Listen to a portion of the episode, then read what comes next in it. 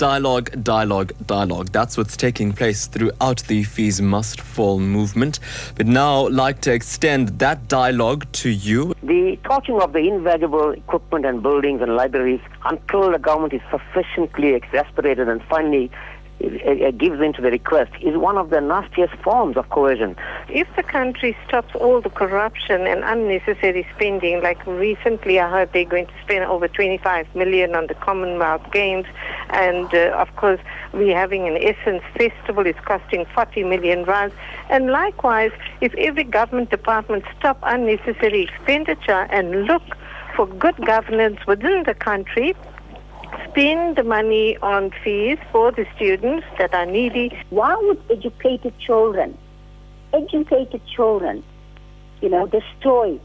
And, and I, I'm just bringing this one point. In 1976, when that riot happened, those kids didn't burn not one school.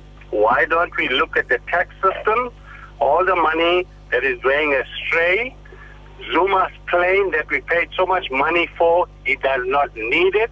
Yes, to strengthen the education of our nation, what we need to do is truly look at the way the money is wasted and put that money towards education.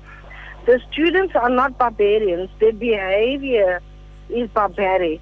Burning an institution, a library of all places that houses intellectual property for their use, that is uncalled for.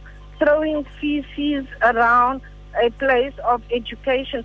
A school, a place of education, is the most important place. And I, I don't think that as parents we are given a larger role to play. What they're doing now is that they're hunting in the dark. You know, they're just running around like blind cats shooting in the dark. And that's not going to work. It's the counterparts of economics, Minister of Economics, Minister of Finance. Those are the people, more specifically Minister of Finance, is to approach the finance department and understand what happens with taxpayers' money. Our analyst, Mr. Stembiso Madlala, who's from the Democracy Development Program, and he's here to help us understand this context.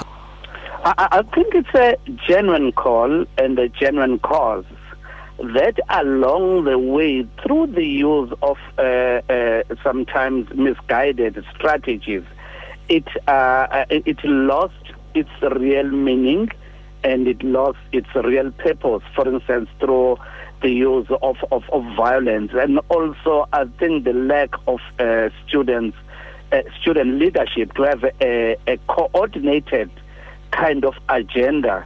Preferably, uh, students should go back to their classes